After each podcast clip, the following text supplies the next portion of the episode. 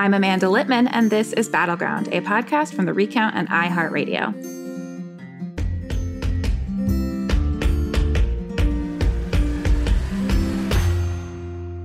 Our guest this week is David Daley. He's the author of Rat Fucked Why Your Vote Doesn't Count and Unrigged How Americans Are Battling Back to Save Democracy.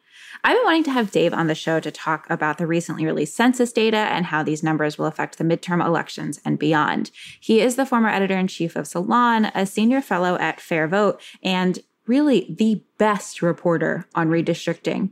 We really wouldn't know about REDMAP or any of the Republican strategies to control state legislatures and ultimately control Congress for a decade without Dave's reporting.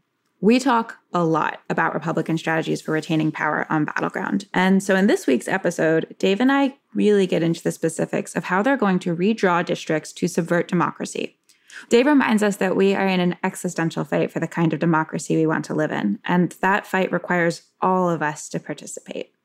Before we get into my conversation with Dave, I want to talk a little bit about what's going on on the local level across the country we have seen some incredible pushback by Democratic city council members, school board members, county judges, county executives against Republican governors who are banning mask mandates. In Florida, Ron DeSantis is trying to ban school boards from issuing mask mandates. He's threatened to take away their pay. He said his PAC will go after them, especially in some Democratic communities like Broward County, Miami Dade, Palm Beach. Um, in Texas, Governor Abbott again issued rulings that said they were not allowed to put in mask mandates in Harris County, where Houston is. Harris County Judge Lina Hidalgo, along with the Harris County Attorney Christian Menefee, pushed back, sued the governor, and most recently won in the Texas Supreme Court, where they sided with Harris County, saying they could, in fact, have a mask mandate.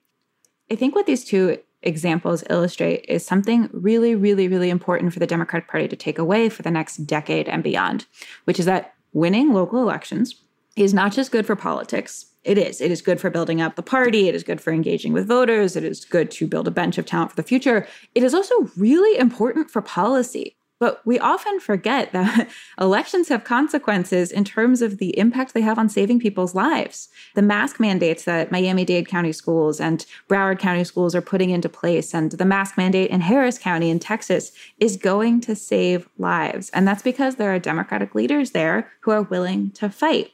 And it's kind of a hot take for me to say this, but the Democratic Party, as we've talked about over the course of many, many episodes of Battleground, has to think about these kinds of positions as as important, if not more so, than winning control of Congress. In part because winning control of them helps us win control of Congress, but also because even in states that we might not win their electoral college votes, we might not win their congressional delegations, we might not win the Senate seats, having Democratic leaders there in as many places as we can helps people. And what's the point of all of this if we're not actually helping people?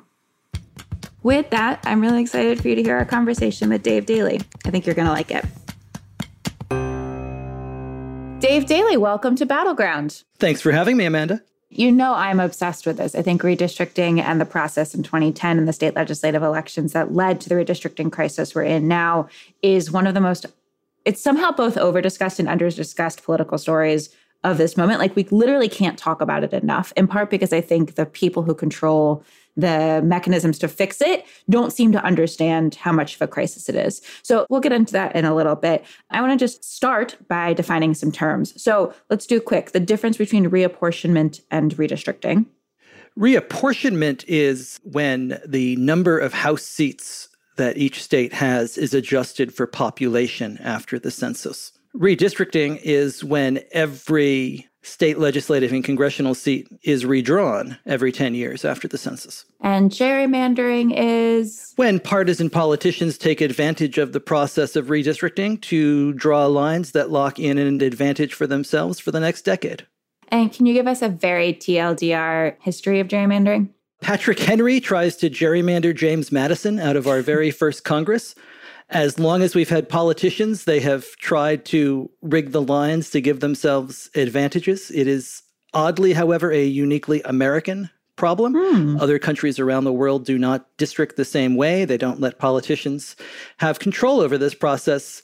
There was a governor of Massachusetts named Elbridge Gerry who, in 1812, uh, his party, the Democratic Republicans, tried to draw lines for the state Senate districts around Boston in such a way as to screw once again the hated Federalists out of the seats that they thought they'd win that fall. And one of those districts in the Boston area resembled a salamander to a political cartoonist. And so Elbridge Gerry goes down as the father of gerrymandering. But while we have had gerrymandering for hundreds and hundreds of years, it really explodes in 2010. And that is because really of two things. I would say one is the political intention that Republican Party operatives recognized after the big blue waves of 06, of 08, the demographic trends that were not heading in their direction. They realized that they needed a strategy, a path back to power. And they saw that the 2010 election being a census year that if they could redistrict in such a way uh, as to give themselves an edge, that would be very valuable at a time in which the country headed politically in the other direction. But also, it's because the sophistication of the map making software, the power of the computers, and just the granular nature of the big data that is available to map makers in 2010 is of a magnitude of the like that, you know, I mean, Patrick Henry and Elbridge Gerry didn't have this, but the folks who were drawing lines in 2000 didn't have it either. There's a quantum leap between 2000 and 2010. I mean, the term on steroids is overused, but that's exactly what it is. 2010 is gerrymandering on steroids. It locks in historic advantages for the party that was in control. That was the Republican Party, and that is in many ways the story of our politics for the last decade. How much of a quantum leap have we made between 2010 and now 2020? Not much at all. Hmm. And I fear for the quantum leap that will happen between 2020 and 2030 because I think that over the course of this next decade is when we're going to see algorithms written that can really use AI technology in such a way as to spit out maps that look ahead for a decade and imagine population trends and sort of where things are going. But that breakthrough map makers tell me didn't really happen over the course of the last decade. I think things will be pretty similar this time to what we had back in 2010, 2011. What I fear really is the collision of that census data with the redistricting process. Because what the census data shows is a population that is growing slowly, but that almost all of that population growth is due to Latino and Asian voters. And it's especially due to Latino and Asian voters across the Sun Belt. So, whether you're talking about North Carolina, Florida, Georgia, Arizona, Texas, this is really where the population is growing. Many of those states are the ones that received additional congressional seats through reapportionment. And those are states where Republicans effectively control every lever of redistricting the census shows us becoming an ever more diverse multiracial nation. This process will determine whether we can actually become a multiracial democracy. And there are a lot of forces that appear to be lined up in the way of that, determined to obstruct it once again. I mean, that basic fact that America is on a path to become a multiracial country is the reason that Republicans are making such an intentional effort to suppress voters to redraw districts in such a way to diminish the impact of the votes of communities of color. Like it's it's not a secret why they are doing this. They just don't want people of color and young people to vote because if they vote they probably won't win. It's not a secret why they're doing it. Mm-mm. And it's not a secret how easy it is to use this process to get away with it. I mean, in 2011, Texas wins four additional seats in the US House through reapportionment. And something like 90% of the population growth that drove those four seats in Texas was due to communities of color.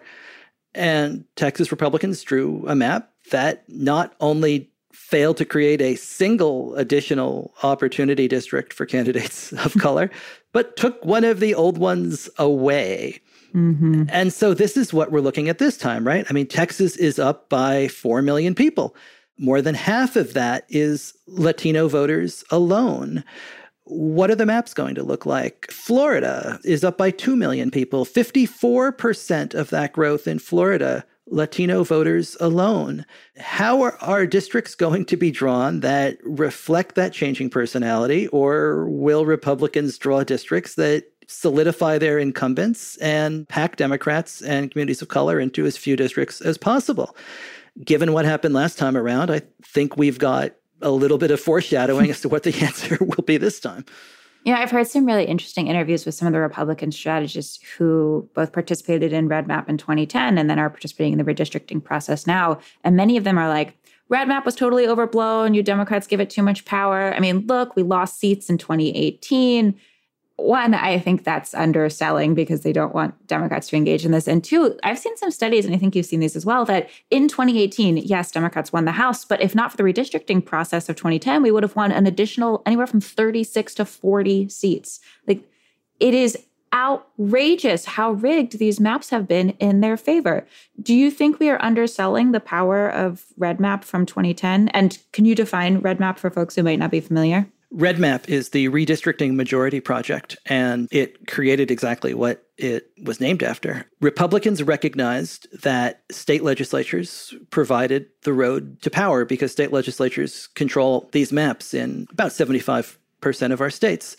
So, what Republicans did in 2010 is they focused on winning back state legislative chambers in Pennsylvania, Ohio, Michigan, North Carolina, Wisconsin, Florida, Alabama, Georgia, Indiana. And they invested $30 million down ballot in these local races. And in the last six weeks or so of the campaign, all of the focus group research into sort of the negative issues that would work was unleashed. Hundreds of thousands of dollars dumped into these local races, uh, drowned and swamped incumbents who never saw it coming. Republicans took over the chambers, remapped the following year, and Democrats could not take back a single one of those chambers in any one of those states or any of the other ones for the next decade to come, even when they won hundreds of thousands more votes. Mm-hmm. So, sure, maybe the Republicans want us to think that this was not an effective strategy. They did not lose a single chamber in any of those states, even when they won hundreds of thousands of fewer votes. Yeah. Let's focus first on the state legislatures and the massive impact that that has had, not only on politics and the ability to draw lines, but on policy, on reproductive rights, on voting labor rights, rights criminal on justice voting reform. rights, criminal justice reform, emergency manager mask mandate powers of a governor during a pandemic to keep a state safe. So all of these things were won by REDMAP in 2010, and they were effectively held onto for the course of the last decade, despite where voters wanted to go because of the lines that Republicans drew. And now let's get into how this affected the fight for Congress. Republicans did lose Congress in 2018, but Democrats didn't win it back because they defeated the gerrymander. Not in the least bit. Democrats did not win back a single seat in our most gerrymandered states. Nothing in North Carolina in 2018, nothing in Ohio, nothing in Wisconsin. Democrats were able to take back the House in 2018 because they ran a perfect inside straight in states where courts or commissions draw the seats. More than 70% of the seats that flipped in 2018 were drawn by courts or commissions. By 2020, you had had courts overturn Republican maps in Florida, Pennsylvania, North Carolina, Virginia. Many of those maps had helped Democrats win back the House in 2018, by the way. But by 2020, you add North Carolina into that mix. The map in Pennsylvania had been a 13 5 Republican map. The map in North Carolina had been a 10 3 Republican map. Those are now 9 9 and 8 5. That's six seats. The edge in the House is five. Republicans would have held the House in 2020 if not for those two lawsuits that forced fair maps in Pennsylvania and North Carolina. This is the impact of gerrymandering. Republicans lost the popular vote for the U.S. House in 2020 by 4.7 million votes. But had those lawsuits in two states gone the other way, it's a 218 217 House. So the idea that gerrymandering is overblown is just absolute bullshit. Battleground is going to take a short break. More with David Daley when we return. Welcome back to Battleground. We're here with David Daley. It makes me so angry when folks from the White House say, well, Democrats just have to out organize the gerrymander. You just got to work harder. Like, one, fuck you. We worked really hard from 2016 and some of us from 2015 and before all the way through to 2020. And in fact, the only reason we were able to succeed in 2020 was because of that ongoing, sustained work year over year over year. People were very tired. It cost a lot of money. And it still only came just barely over the edge. You cannot out organize a gerrymander. You just can't. When Republicans won the big Tea Party wave in 2014, they won the House popular vote by about 4.3 million. And that led to 247 seats. Hmm. And so when Democrats win by 4.7 million, they get these slender little majorities. And that's what has happened. Democrats have to win by these huge numbers to have even a shot at a slender majority. And that's why you can't outorganize this. You can't outwork a partisan gerrymander.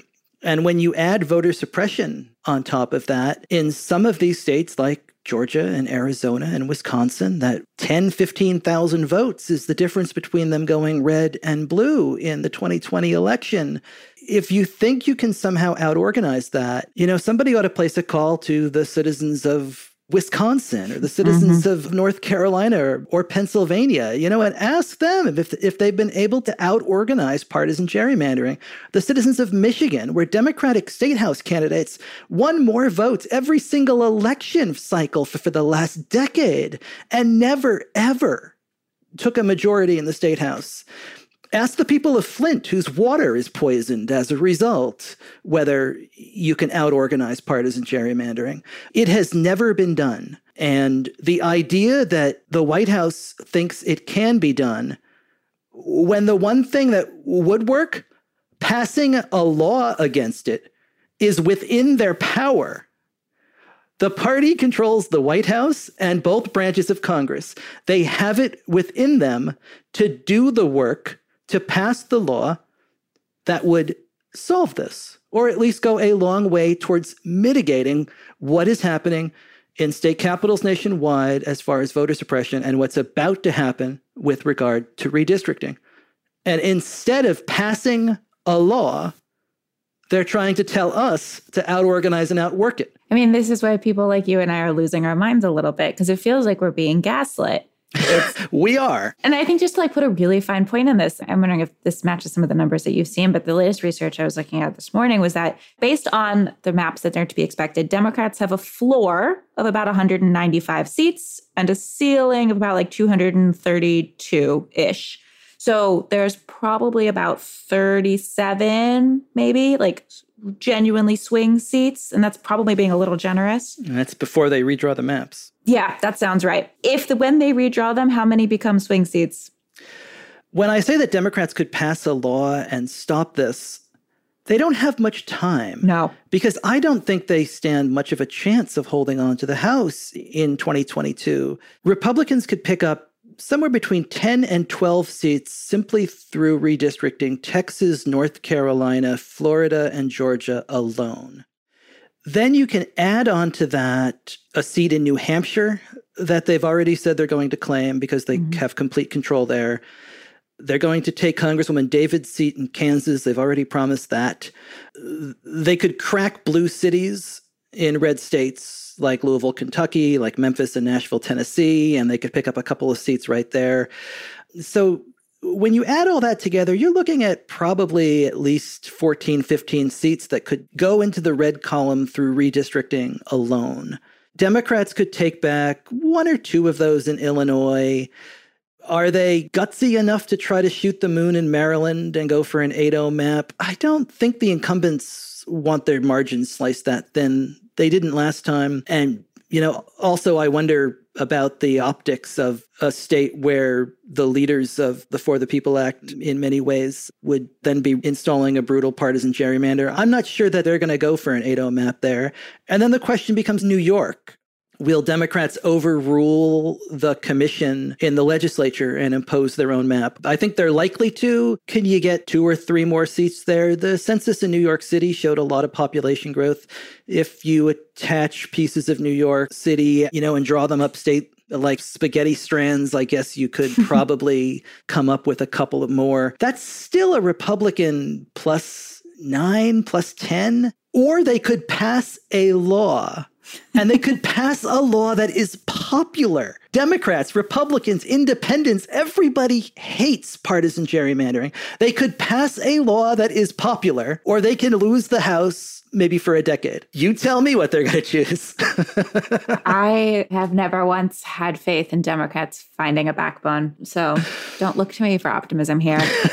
One argument I have heard is that things are bad and we're in a better place than in 2010, in part because of winning Virginia, in part because of a number of independent redistricting commissions, most notoriously, I think, in Michigan, where there is actually a chance for Democrats to win the majority in the 2022 elections. Can you talk a little bit about both how that works and what the sort of possible crises could be with even an independent commission? What happened in 2018 in many ways is a magical story of citizens coming together and winning independent redistricting in Michigan and Colorado, Utah, through ballot Missouri, initiatives, through mostly. ballot initiatives. Oftentimes, young people coming together, running petition drives, raising the money, and convincing their fellow citizens that there's a better way to do this. And in Michigan, they won with 61% of the vote, and they're going to have an independent commission draw lines that last time around were so toxic that Democrats couldn't win on them for a decade.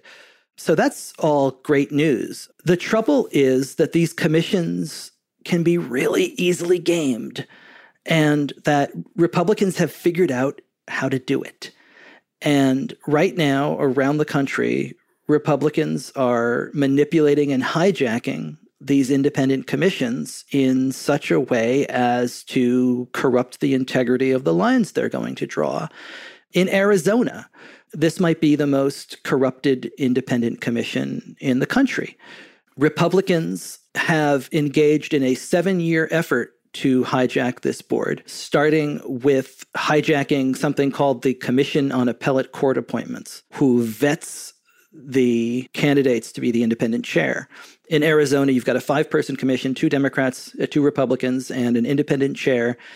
The Commission on Appellate Court Appointments picks the five finalists and hands them to the four partisan commissioners to decide. And if they can't decide, it goes back to them as the tiebreaker.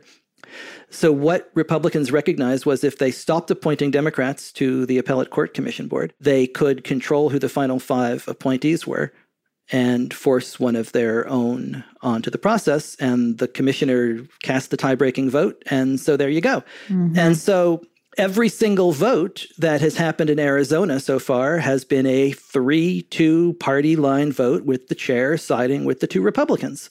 And then in Michigan, the Michigan Commission just decided that they would appoint a law firm called uh, Baker Hostetler as their litigation uh, counsel. This is the firm that defended the Republican gerrymanders in Pennsylvania and North Carolina in those lawsuits we talked about. This is a firm that is oftentimes the in-house counsel largely mm-hmm. for the Republican National Committee and the go-between between Hofeller and the Republican operatives who were gerrymandering Ohio's congressional districts. It is striking. They don't do any of this in secret. It's not low key, it's not under the radar. They just they say the quiet parts out loud. This is what our goal is. We're going to do partisan gerrymandering. It is in many places going to be incredibly race-based. But surely, Dave, won't the Supreme Court do something? Explain the context of the Supreme Court here. Why will they not weigh in on something like this? John Roberts has essentially made his entire career out of trying to eviscerate the Voting Rights Act. And this goes back to his very first job in Washington as a young aide at the Justice Department in the Reagan White House, trying to convince Ronald Reagan not to reauthorize the Voting Rights Act as far back as 1982.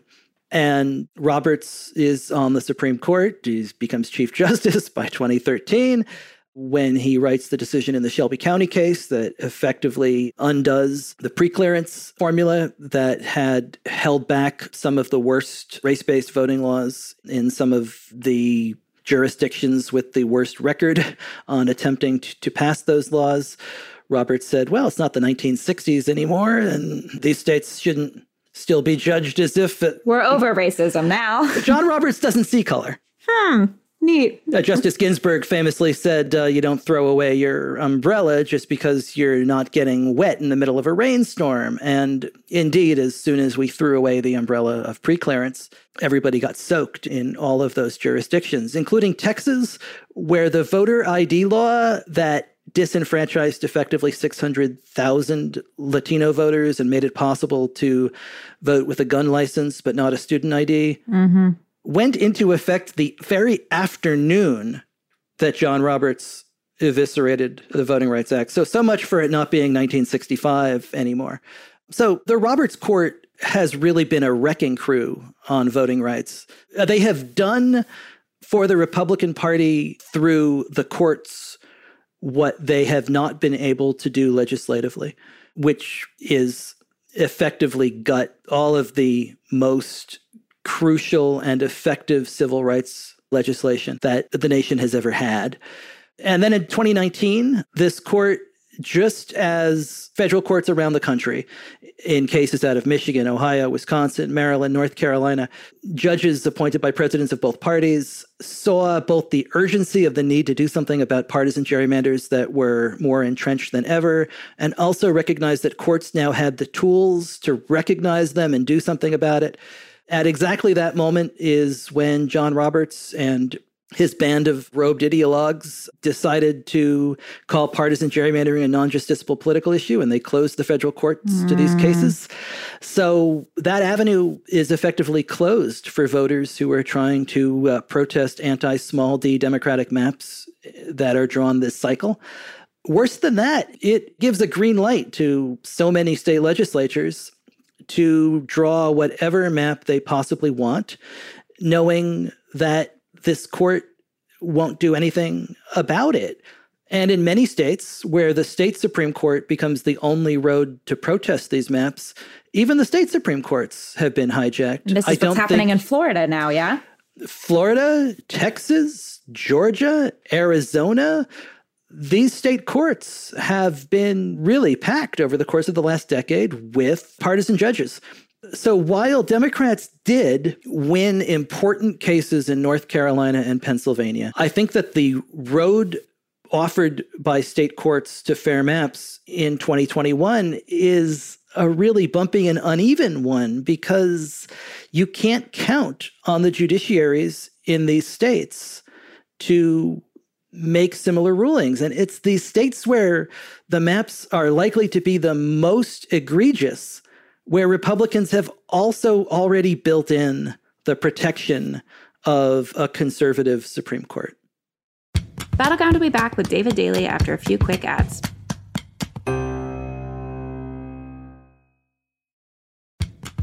Battleground is back with David Daley.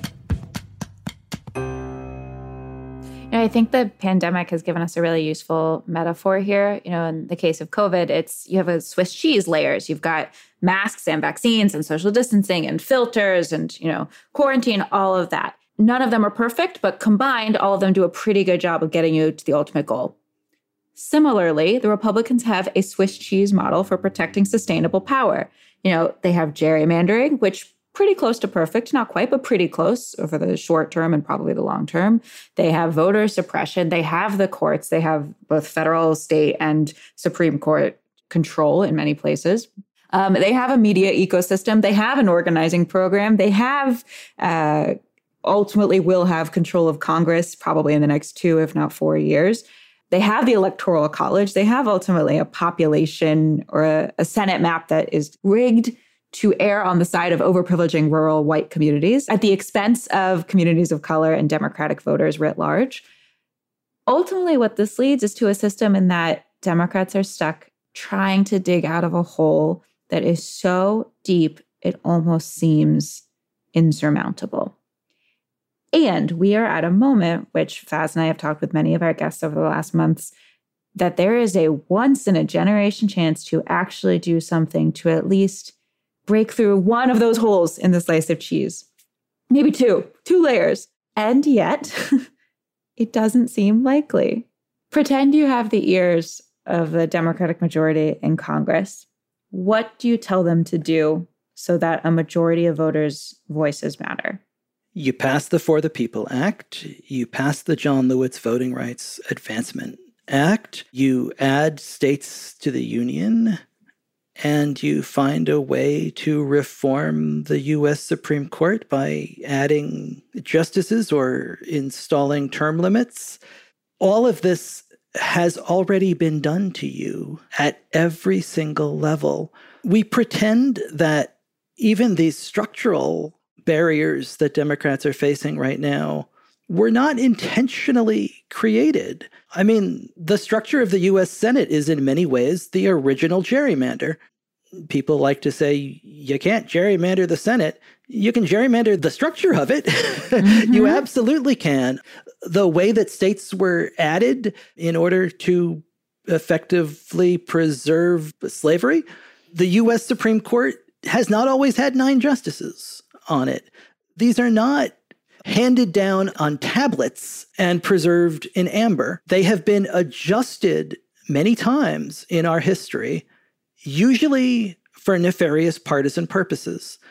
And it's broken. And we are at a really dangerous moment in our history where just about every institution is about to become anti majoritarian. Mm-hmm. Some of them have been stacked that way intentionally. Others of them are simply tilting in that direction. 70% of Americans are going to live in 15 states by the middle of the 2030s. They will have 30 US senators. The Electoral College, I mean, Joe Biden won by seven and a half million votes with the popular vote, he won the Electoral College by about 44,000 votes in three states. Three states that are working on voter suppression methods right now as we speak. If Tony Evers loses in Wisconsin in 2022, there was a bill in Wisconsin earlier this year that would have reallocated Electoral College votes by gerrymandered congressional district and the two bonus electors that states get representing the US senators, they wanted to give those to the candidate who won the most gerrymandered congressional districts. Mm. So Joe Biden wins the state, but under this system, Donald Trump would have taken eight of the 10 electors. We see what's happening in Georgia. We see what's happening in Arizona. We see that presidents who have lost the popular vote have appointed five of the six conservative justices onto the U.S. Supreme Court. And now we see what gerrymandering is going to be able to do to state legislatures and to the U.S. House for a decade.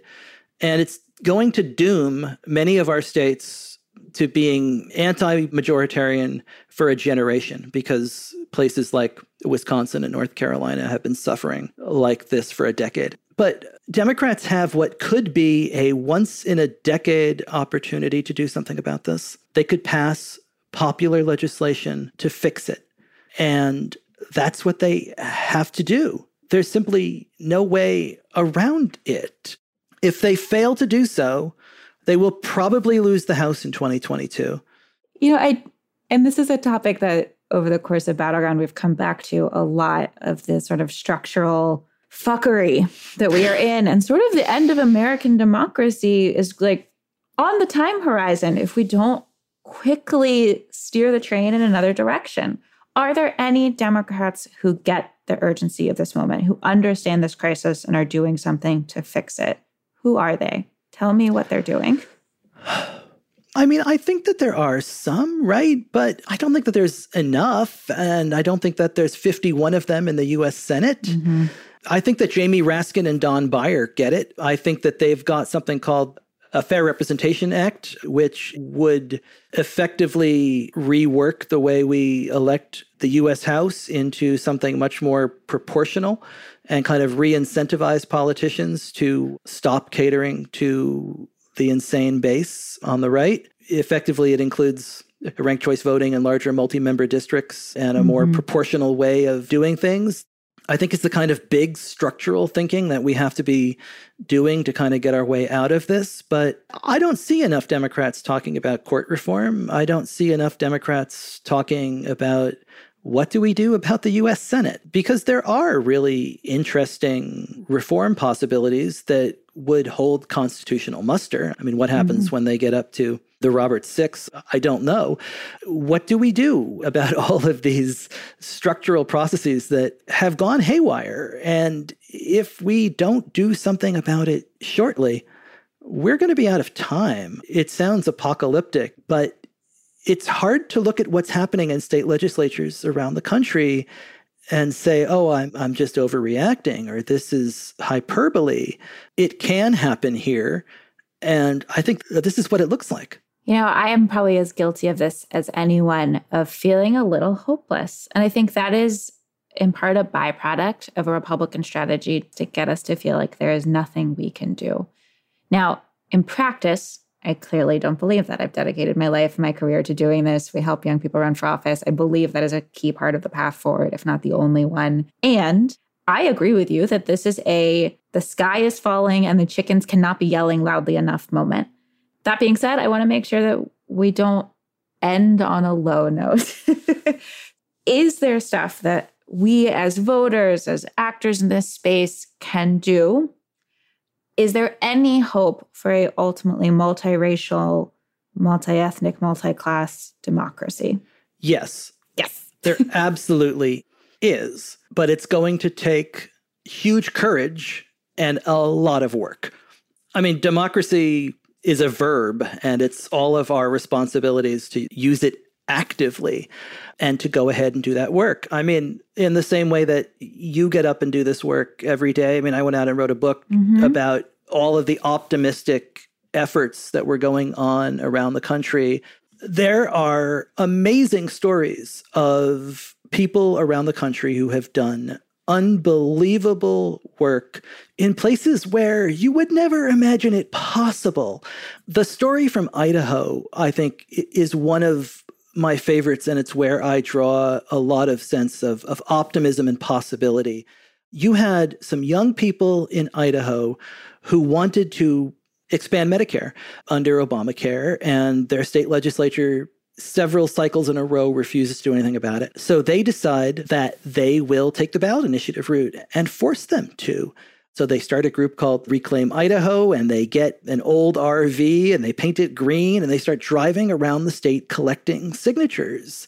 And uh, this is Idaho, right? I mean, you can count the number of Democrats elected to office in Idaho like literally on one hand in some cycles in the House and in the state Senate.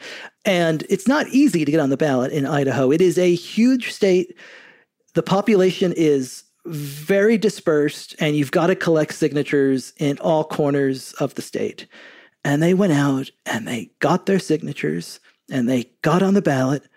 And then in November 2018, they won, not with 51%, they won with like 64% of the vote in Idaho. And so when the pandemic struck, this state of rural hospitals and people who had fallen between the cracks people had coverage. Mm. This kind of work can be done. It can be done anywhere. You can be victorious anywhere and you can have amazing impact, but it's not easy. And the other side doesn't make it easy. And since that victory, has Idaho's legislature tried to make it even harder to get on the ballot? They most certainly have. But this is an existential fight for the kind of country we want to live in. And all of us have got to be engaged in that fight. I mean, Dr. King talked about the arc of moral courage being long, but bending towards justice. And it doesn't bend towards justice automatically. It bends towards justice when you and I and Reclaim Idaho and everybody who believes in the idea of a multiracial democracy grabs onto that arc and pulls it in the direction we want it to go. Because if we don't, there are bad actors who are trying to pull it the other way. It's more than a tug of war. This is a battle for the kind of country we want to live in. And it's up to all of us to be part of that fight. Dave, I think your books, Rat Fucked and Unrigged, are equal parts deeply depressing for the former and deeply inspiring on the latter. And I don't just say that because Run for Something is in it, which I am so grateful for. Thank you for having this conversation with me today. It is my favorite topic and one I just I don't think we can talk about enough. So thanks for taking the time. Such a pleasure, Amanda. You're a hero of democracy. Thank you. Thank you so much to author and journalist David Daley for joining me on Battleground. As always, we love hearing from our listeners. Uh, your comments are really helping to shape the show, so thank you to everyone who has emailed us or left us a voicemail. If there's someone you think we should have on Battleground or a topic you'd like us to cover, call, leave a message at 929 399 6748 or send us an email at battleground at therecount.com. Battleground is a podcast from The Recount and iHeartRadio. If you enjoyed this episode, give us a rating and a review on Apple Podcasts or wherever you get your shows. Every rating and every review helps other people find this podcast, so it really does make a difference. Aaliyah Jackson and David Wilson engineered this podcast. Jessica Williams is our associate producer, Tara Ottavino is our producer and story editor, and Christian Castro is our executive producer.